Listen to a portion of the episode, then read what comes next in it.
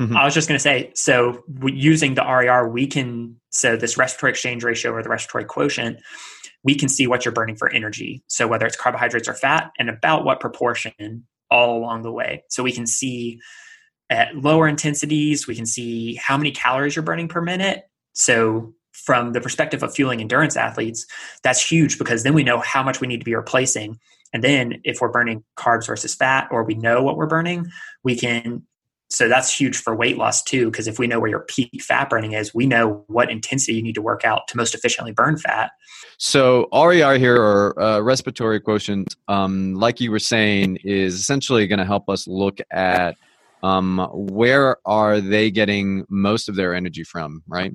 So essentially, what we're looking at with RER or RQ is essentially their ability to burn carbohydrate or their body's burning fat. So you're listening to a conversation that I had with my fellow registered dietitian and sports nutritionist, Michael Rayner. He works at a nutrition practice that actually does metabolic testing for athletes, recreational athletes.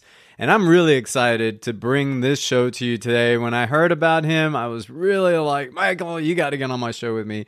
So I got him on the show, and we're going to talk to you about sports nutrition. All right, folks, let's roll it.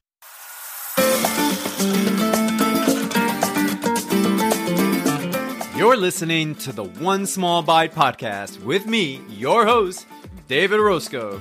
For over a decade, I have built a successful nutrition practice, helping thousands of people thrive, nourish their life, and break the cycle of crazy diets. We will take one small bite at a time to transform your health and develop a positive relationship to food. So let's chop the diet mentality, fuel your body, and nourish your soul. Okay, are you ready? Let's do this.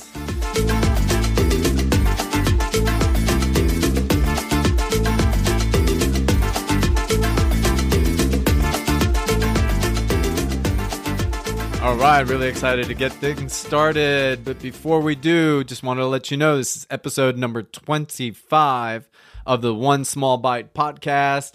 And this show is brought to you by my nutrition practice, TD Wellness. Go to my website, tdwellness.com, hit make an appointment, or go to contact us, and we'll be happy to set something up. Remember, your insurance is probably going to cover it.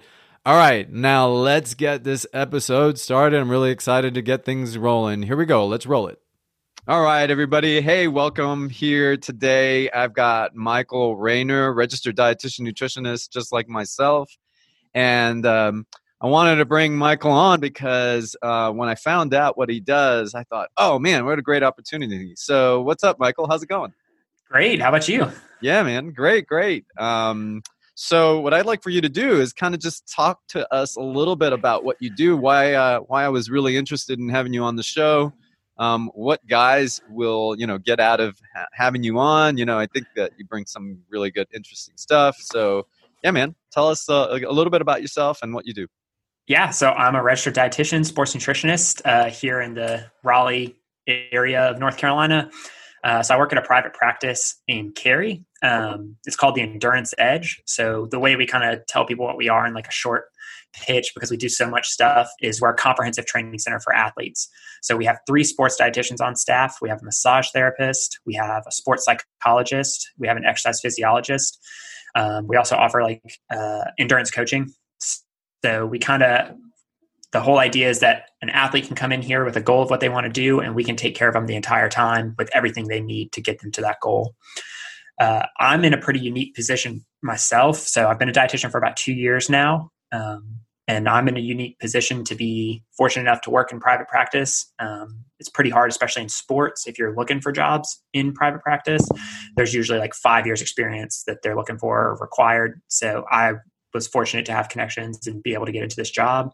But the other thing that makes my job really unique is that I split my time between nutrition counseling. So I spend probably about half my time nutrition counseling, and the other half I do all of the exercise, sweat, metabolic testing in our performance lab. So we have a metabolic cart. I get really excited about this piece. A lot of people don't really grasp it maybe as much or don't think it's cool, but we have the same exact metabolic cart that's used at NASA and the Olympic Training Center. No kidding. So really, like, wait, really? Yeah.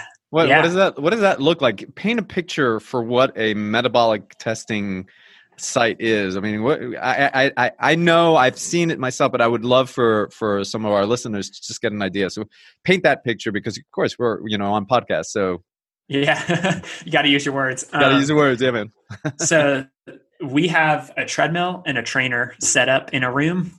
So like a stationary trainer that you can like hook your bike to, because we work with a lot of cyclists, runners, and triathletes. So really those are the two modalities that someone would want to do testing on.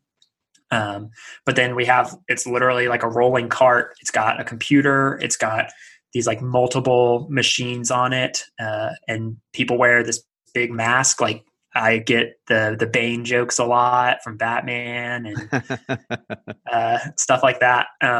But you wear a mask, and then there's a giant hose that collects, that goes to the machine, and we collect all the air that someone breathes out while they do the test, and it gets analyzed. Okay. So, just to digress a little bit here, you don't get jokes about, Hannibal Lecter? Yeah, we get that one too. Yeah. Okay. Yeah. Okay. Yeah. That's what came to mind. We get a good mix of jokes, cause it's like, it's such an abnormal thing. I mean, the only people to continue to digress, the only people I have that aren't like at all weirded out by it are like first responders. Like I'll have guys that come in that are firefighters or, military, something like that. And if you come from a profession where you wear a mask, sometimes you're phased less, but like everybody else is like, wow, this is super weird to wear a mask. Yeah. Yeah. That's interesting. I mean, I had a couple of opportunities or a few opportunities to work in a metabolic testing lab, in my early career, kind of like you, but, Georgia Tech and Georgia State, where I did some testing there, which was really cool as heck. But, so you have these athletes come in, and you work with cyclists, runners, and triathletes. Is that what you said? Yeah. So those are really like our cornerstone is endurance athletes, but we certainly aren't limited only to endurance athletes. We've had a pretty good string of team athletes through recently. So like soccer players, baseball players, basketball players, all the team sports. And what do you think are the differences with the testing between the team sport athletes and you know, because triathletes, runners, and cyclists are all individual sports. They're not team. I mean, they are teams, but they're all working independently. Right. Yes. I mean, as far as testing, the metabolic testing goes, the big thing there is if someone's from a team sport, we're going to choose a little bit different protocol to more closely replicate the activity they're doing. Okay. So if we're testing like endurance athletes, we'll do just a continuous ramp protocol. So basically it'll just keep getting harder and harder and harder without breaks. If we're doing someone from a team sport, what we try to do is give breaks in between each of those stages where we're collecting data to give them a little bit of a break to simulate like the repeated sprints that you might get on a soccer field or a basketball court. Oh, fascinating. Okay. Yes. So the results from a VO2 test, so largely like VO2 max is a marker of cardiovascular fitness. Mm-hmm. So definitely applies more to things where you're doing a lot of running or sprinting, stuff like that. But it's definitely applicable to like all the sports. So but in some sports like basketball, you're not going to do anything during the game based on those results. Like you're still going to play, like the game dictates the intensity you have to play at, but we can apply these results to change the intensity you train at. Fascinating. Okay, so let's go back to VO2 max. I don't think a lot of people understand what VO2 max is. So that's not true. I mean, there are probably a lot of people that do understand, but can you give us a rundown of what that means? I know you said a little while ago you've got people on the ergonometers. Sorry, those are the bikes or the treadmills, and then you have your machine hooked up, and you've got this mask that has a hose. And that hose and that mask is covering their mouth and their nose, and it essentially is reading everything that they're breathing in and everything that they're breathing out. That then gets computed into a computer, right?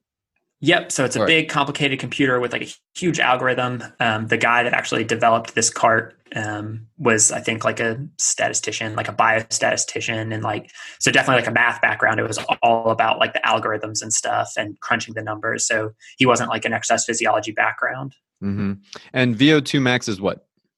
So VO2 max is the maximum volume of oxygen. So that's what the VO piece is volume of oxygen. So the best way I can explain it and simplify it is when we're working hard, when we're working out, our muscles are using oxygen to work. Like that is a required piece, is oxygen consumption.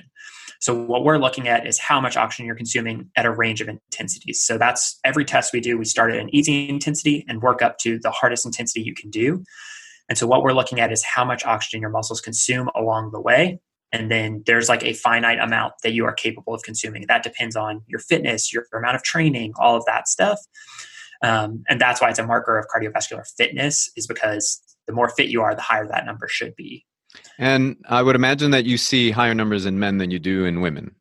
Yep. So you see higher numbers in men than women, and you'll see higher numbers with endurance athletes than, you know, strength athletes or non-athletes. So first of all, why is it that men's VO2 max or endurance is higher than women, and then go into why it's higher for endurance athletes versus non-endurance athletes? Yeah, so great question. With men, it's higher because typically we have more lean mass and more muscle mass, and that's what's consuming the oxygen is muscle. Fat doesn't really consume oxygen during exercise, so yeah. More muscle is going to be a higher VO2 max. And do you guys look at RQ, which is respiratory quotient?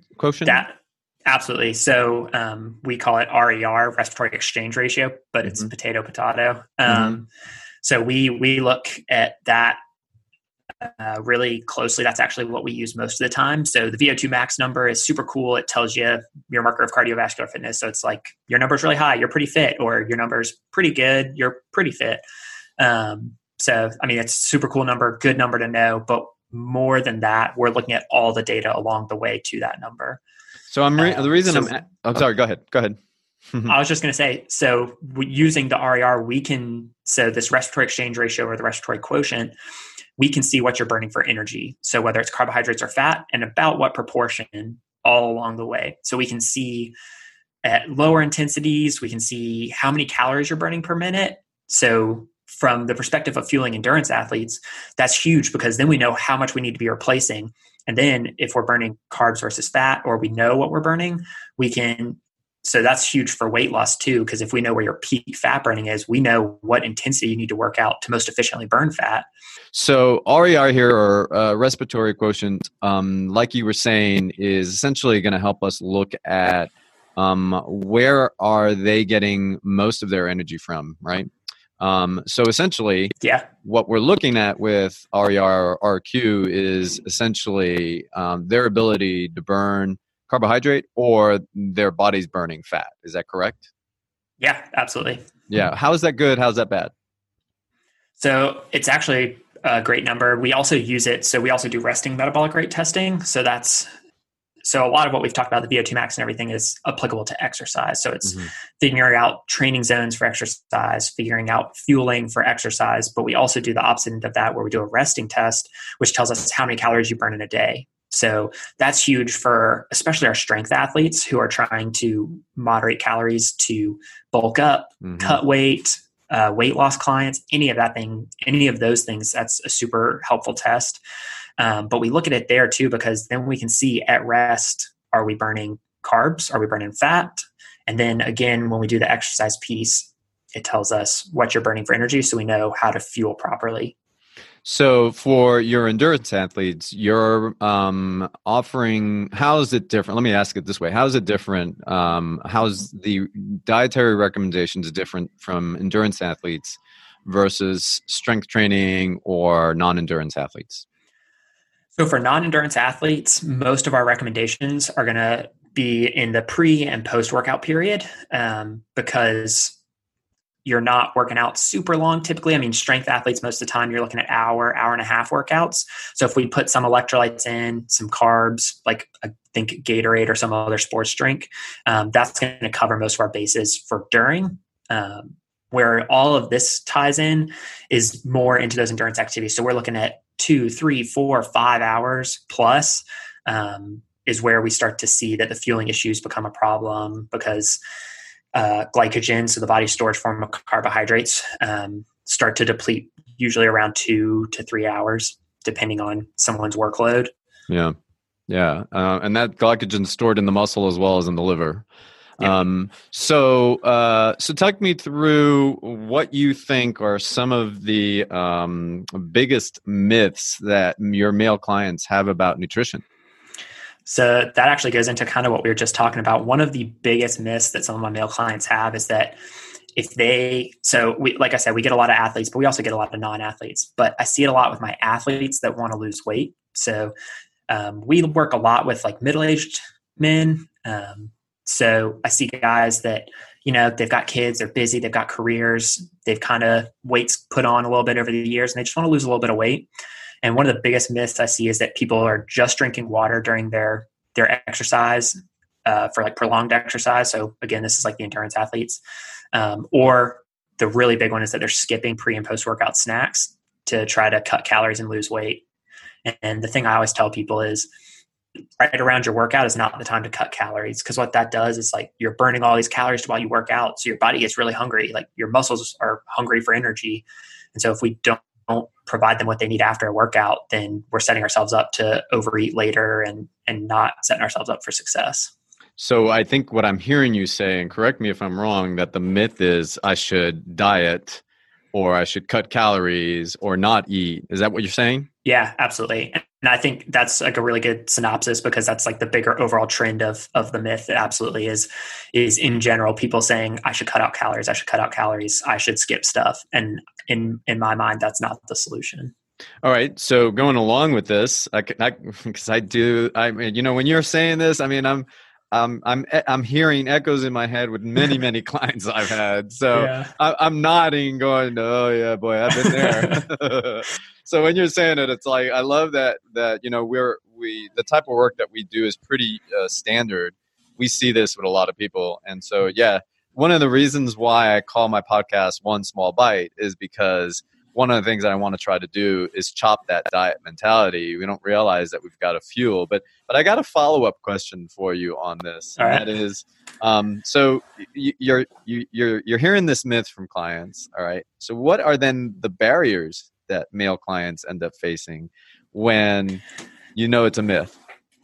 Yeah. So that's a great question. And I kind of thought about that in advance because I felt like you might ask me the follow-up there, but, this kind of goes into, you had a podcast recently to shamelessly cross promote for you about hypermasculinity. And I think thank you. That's I really enjoyed that episode because for this reason, I think that's one of the biggest barriers guys face is perceived. And I want to stress the word perceived is perceived societal norms and expectations of them.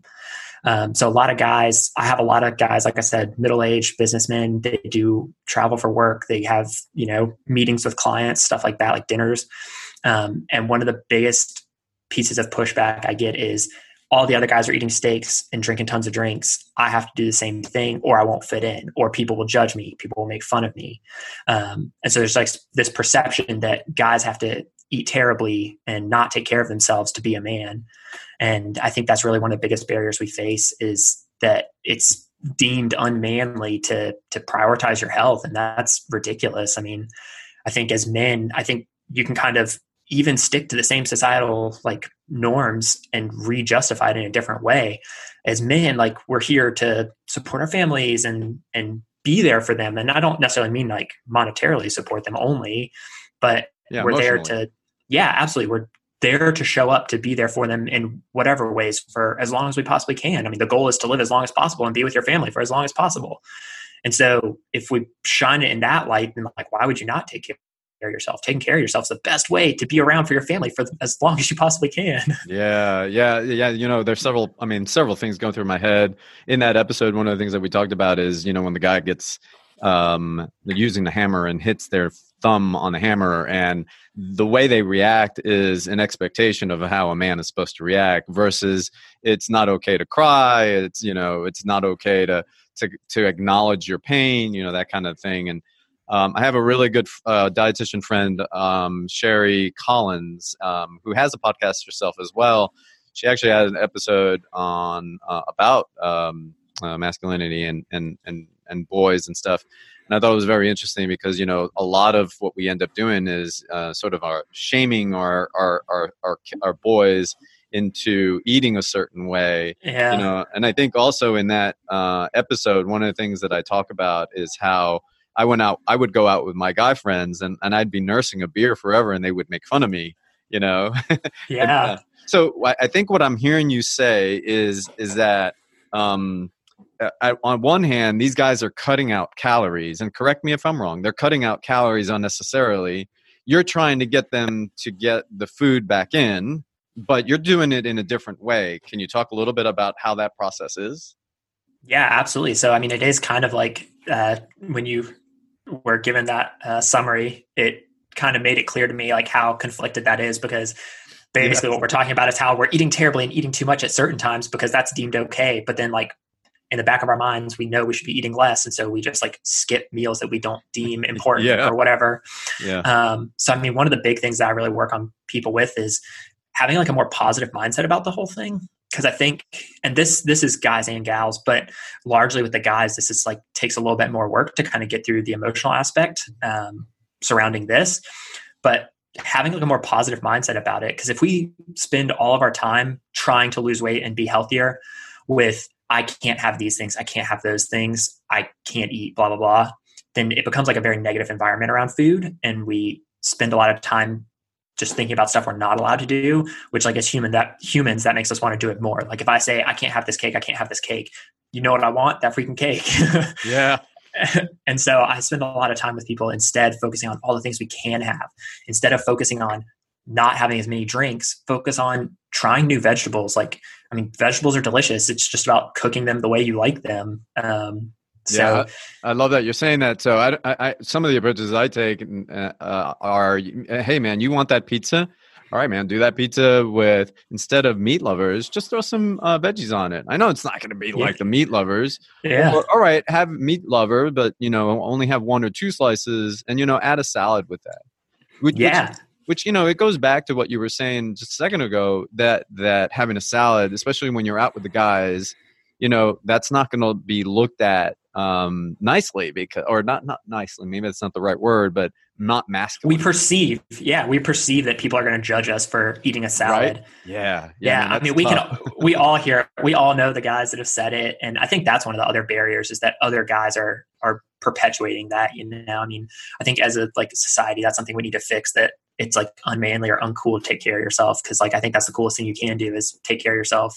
Yeah. All right. So you get this guy that comes in, let's say he's a triathlete, and you're doing the metabolic testing with them. You've got the VO2 max, you've got the RER, you've got the, is it RMR or the BMR you guys are doing? It's RMR. RMR. Okay. So again, just to let people know, that's resting metabolic rate. And that essentially means what again? So the resting metabolic rate is, the best way I can put it to people is that's the amount of calories you burn just to stay alive. Like if you were going to lay on your couch all day and binge Netflix. Perfect, so if you don't move at all, that's the calories you need to stay alive. Yeah, that's exactly what I tell my clients. I mean, it's like if you're laying down flat, that's the amount of calories that your body needs just to keep you going. Yeah. So, and it's always interesting when they see that number, they're like, whoa, that many? Yeah. So that's the funny thing. That's, I would say, one of the other like big myths that guys have is that's kind of twofold. Some guys are like, that number surprises them how much it is. They're like, wow, I'm allowed to eat a lot more calories than I thought. But then the other piece of that is, for a lot of guys, it's a lot lower than they think. Like we as guys, like have this idea that we can eat 4,000 calories a day because Michael Phelps eats 12,000 or whatever. And like, if you're sedentary, like you're not eating 4,000 calories a day and losing weight. No, right. Exactly. All right. So, so you take us through this, they've done the metabolic testing, and then what after that? Do you guys sit them down, or do you sit them down for counseling? And then, like, how does that work? How, kind of talk us through some of that. Yeah. So we kind of have two different tracks through our business. One of them is like testing, and then they go into coaching. So our big coach here is also a dietitian. So she kind of, with her coaching clients, will tackle both issues. So she'll work through nutrition with them, but she's also like giving them workout plans and helping them reach those goals that they have for their sports. Then the other track is people that aren't necessarily as interested in the coaching, and instead they're coming in for all that metabolic testing and even the sweat testing. So we can get a little bit more into that because that one's super cool too. But the sweat testing, metabolic testing, and then they're going into the nutrition track where what they want to focus on here is not necessarily coaching. It's that they want to focus on the nutrition piece and get that dialed in. And then how many sessions, coaching sessions, do you feel it takes, or you usually see where there's a positive outcome, or you're seeing some changes, or the client has seen some changes? What would you say? It's tough. I mean, it kind of, so we have like a few different programs, like levels of programs and stuff, but two of our most popular are all the tests, or some of the testing, and then 2 2-hour-long nutrition sessions. And so those programs are truly designed around someone who's got their diet in a good place. They just need to get it dialed in. Yeah. And is that usual? Is that common to see? Okay, go ahead. No. Yeah. So it's not super common. So I mean, like I said, those are like probably two of our most popular, but I think a lot of people need to put in a lot more work on top of that. And I think, especially like as guys, we tend to have like kind of these like repressed feelings about food, and like it takes more than 2 hours to get into a lot of that. And I mean, for a lot of guys, it takes more than 2 hours to build the trust with me as a practitioner to be able to open up to me about why they feel a certain way about food, or even why they even want to lose weight to begin with. Yeah, that's a tough one. I think we can make surface changes in those 2 hours for sure. Like, so one of the things we do is sweat testing. So we can see the concentration of electrolytes in your sweat. Mm-hmm. So when we know how much you're losing, we know how much we need to replace to make sure that we don't have cramping issues, anything like that. So with that, when we have those results, that's like a surface level change that we can make. We need to be taking in this much sodium through this drink and this to make sure that we're not cramping during races. That's like a surface level change, something we can easily implement in just a couple hours. When we start to make those like real profound changes, I think it takes significantly longer. And that's one of those where I encourage people into, you know, coming in more often and talking more often so that we can kind of work through a lot of that stuff.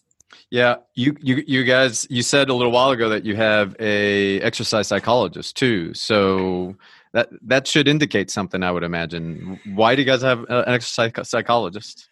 Yeah. So we have a sports psychologist who we brought in because the psychological piece, the mental, emotional piece of this is huge. I think that's one of the things through school that no one really ever prepares you for counseling people, is that most of this is not necessarily like regurgitating nutrition information. Like very little of what I do is getting into the biochemistry and the metabolism of stuff. It's like, we're talking surface level, like fairly easy changes from the amount of schooling we have. You know, I went to school for 7 years for this, and I don't apply most of what I learned on a daily basis. What we're talking about is working through emotions and wading through emotions. It's almost like a counseling session, like therapy, to figure out why someone doesn't want to eat vegetables, or why they feel the need to drink every night, whatever it is. So it's that the emotional, mental piece is such a huge piece of this that we felt it was like an important resource for us to have available to people. From a normal nutrition perspective, it's hugely beneficial. But the other piece of that is for sports performance. I mean, you hear about Olympic athletes visualizing their races and stuff, like doing everything they can to get a mental edge. And so that the other piece of that is that, and we see it a lot with people coming back from injury. They're scared to push themselves to their full potential because they're scared of re-injuring. We see that a lot with guys that we kind of like self-regulate to kind of keep from re-injuring. And then we can use, I had the knee injury in 2012 as an excuse instead of maybe I just didn't put in the work. I'm wondering, do you see any at all, or what types of eating disorders, and in men in particular, do you see it in them? So we specifically refer out anytime we get eating disorders, because that's a really complicated issue. But we definitely look for disordered eating patterns. I would say it is typically more common in women, but I don't know. So that's like a big debated issue, is whether that's like a reporting issue or error. And I think some of that may be, because I do see some disordered eating patterns with guys, but I think a lot of the times that's stuff that we can address without having to hit higher levels of care. But that's, I think, the population I work with. You know, that's, I don't know that's representative of every guy out there. But like I said, like skipping meals and then binging is, I mean, that's disordered eating. That's like not a healthy pattern to be in, where you don't eat 2 meals of the day and then you eat everything you can find for the third. But for a lot of guys, I think that's more tied to, like I said, like these emotional issues and like the perceived societal norms, as opposed to body dysmorphia or anything like that. But that's with the population that I work with.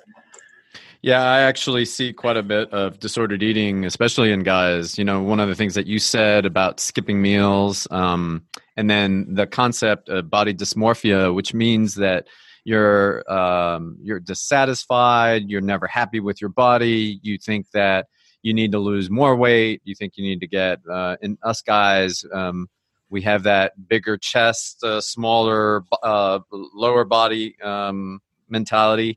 You know, it's what we think we see in men's magazines, and that's the way I'm supposed to look, with those washboard abs and et cetera, et cetera. Yeah. Yeah. And I think that's like a really big thing to touch on too, is we get a lot of guys in here that are looking for that. And it's, you know, I mean, is it realistic for you to be 6% body fat when you work 70 hours a week? Probably not. I mean, like, if you can only manage to work out 2 or 3 days a week, like, is it totally realistic to be super cut and stuff? And I think that's the thing, is like, that's okay. Like, not everybody should be 6% body fat, 4% body fat. That's like insane standard for us to hold ourselves to. And like, you know, there's this like joking trend of like the dad bod, but it's like, that's healthy. I mean, if you're like, you've got a little bit of body fat, like you are active, you're healthy, and you're doing the right behaviors. So like, this kind of comes into just like doing the health promoting behaviors. So are you getting enough water? Are you eating enough? Are you like stopping when you're full? Are you eating vegetables? Like all those things. Like if you're doing all the things that promote health, maybe it's okay if you're like a little bit heavier than you think or perceive that you should be to be, quote, a man. Yeah. Again, so you're touching on several points of why I started this podcast. I think it's so important. So One Small Bite has a lot of connotations to it. One of the things that you're saying there about, you know, that body fat percentage, that idea that we have to meet this criteria is crazy. And so One Small Bite means, look, it is a matter of changing that mindset and understanding that healthy does not mean a 6% body fat. And if you're an athlete and you've got 6% body fat, I would imagine that that's not going to serve you very well, very long. no, absolutely not. Oh. So yeah. 'Cause your body is going to need to use some reserves. And if you've got very little reserves, I mean, there's so many metabolic reasons why we're using fat, not just for fuel, you know, there's cell membranes, there's brain function, hormones, insulation. I mean, it just goes on and on. Yeah. All right. So I'm gonna change. Man, I can talk to you until I'm blue in the face about this. I love this stuff. This stuff is really cool. I really love when you do. So I met your wife at an event, and when she told me what you did, I was like, dude, I gotta have Michael on. This is great. So guess what? I think I'm gonna have you on again soon. But I want to ask you a couple other questions. So, what is your favorite workout? So much like a lot of guys, I enjoy like a good session in the gym. Like I love a good pump session, just like lifting some weights and stuff. But really, like, I think my absolute favorite workouts are like things that not traditionally viewed as a workout. I mean, I love going for a good long hike. Like my wife and I will go to the mountains and we'll go hiking for 5 or 6 hours at a time. Yeah. And you live in North Carolina. Talk about hiking. I mean, heck, brother, you got a hell of a backyard. Not only that, you got the beach on the other end too. Yeah. I mean, we're super fortunate. My wife and I are definitely super fortunate about that, because we're 2.5 hours from the beach and 4 hours from like the good mountains, from National Forest. So Blue Ridge, Smokies. I mean, it's the Appalachian Trail. And I mean, and you can get into like the foothills, like around Winston-Salem, inside of like 2.5 hours. So it's, I mean, 2.5 hours either direction, and you're hitting mountains or coast. And it's, I mean, it's a great place to live. So I mean, like really one of my favorite workouts is going for hikes or going for walks with my wife and my dog. And I think that's one of the things that kind of goes back to like some big barriers that guys face is, we have this perception that like we have to be all on with nutrition, or we have to be working out super hard every day. And it's like, we're neglecting like just the basic like life skills of walking and moving around. I mean, that stuff makes like walking every day makes a bigger impact than the 3 gym sessions that you have a week. I love it. I can't help but interjecting, right? So it's one small bite at a time, right? Yeah. I mean, I think that's really what it is. It's like, And that's, you know, I wanted to tie in the one small bite piece. That's something I thought of in advance, but it really is about breaking it down into small things. Like, it doesn't have to be these huge transformational changes. Like, everybody's looking for some drastic thing that's going to be the quick fix. Right. And, like, sadly, the key is there's no quick fixes. Like, there's not a quick fix. But the other piece of that is it's more about the small changes that we make along the way. So being more active, walking a little bit more, parking at the back of the parking lot, like small things like that make a huge difference. Same thing with nutrition. Like, having one less drink a week can add up over the weeks, the months, the years. And so it's not like I'm telling people they can't ever drink. I'm not telling everyone, I'm not encouraging people to drink, because, like, from a perspective of weight loss or whatever, like, alcohol isn't conducive with those goals.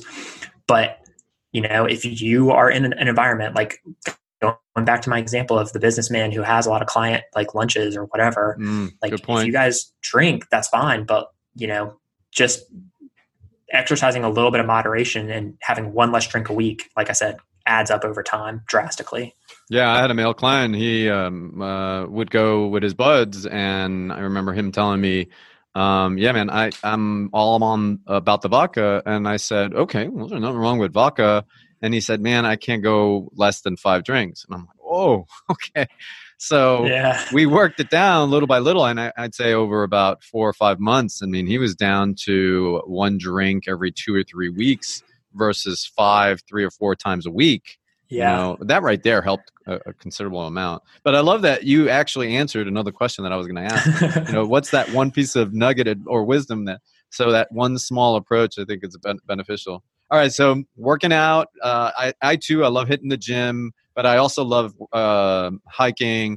I go with my buddies. I also used to love doing Aikido quite a bit, but I don't do it anymore because, boy, man, it's falling on the ground all the time. That just after working 50, man, it's just not the same.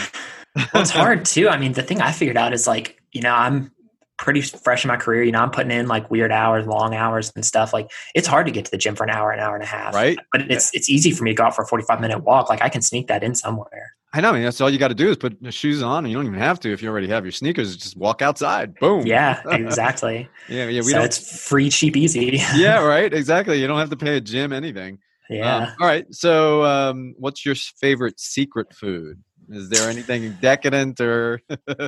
So that's actually a really good question. I don't know that I really have, like, a secret food. And that's, I think, kind of goes back to what I said about, like, I don't know that, or I don't feel that there's, like, good foods, bad foods. And, like, I don't feel like we should be hiding foods. You know, I mean, like, I'm quick to tell people that, like, some of my favorite foods are, like, cookies that my wife makes, or, like, there's some, like, really great cakes and stuff around here that I like. So, I mean, I'm quick to say that those are some of my favorite foods. And I mean, we eat cookies fairly consistently. I mean, not consistently, pretty regularly. I mean, like, probably once a week, my wife makes a small batch of cookies.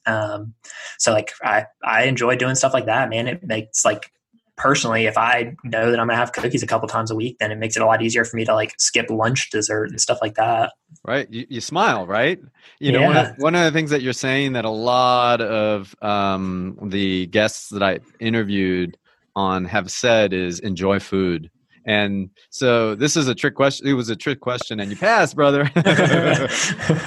There shouldn't be secret foods. I mean, I enjoy, one of my absolute favorite foods, it's pizza. In fact, we had pizza last night, and I'm not talking about a cauliflower crust pizza. Yeah. This was good old fashioned dough pizza. Yeah, and with mozzarella cheese on it, and we put pepperoni on. And we also had lots of veggies on the side too. And so it was really delicious. I enjoyed it. I had a great time. Yeah. I love it. So.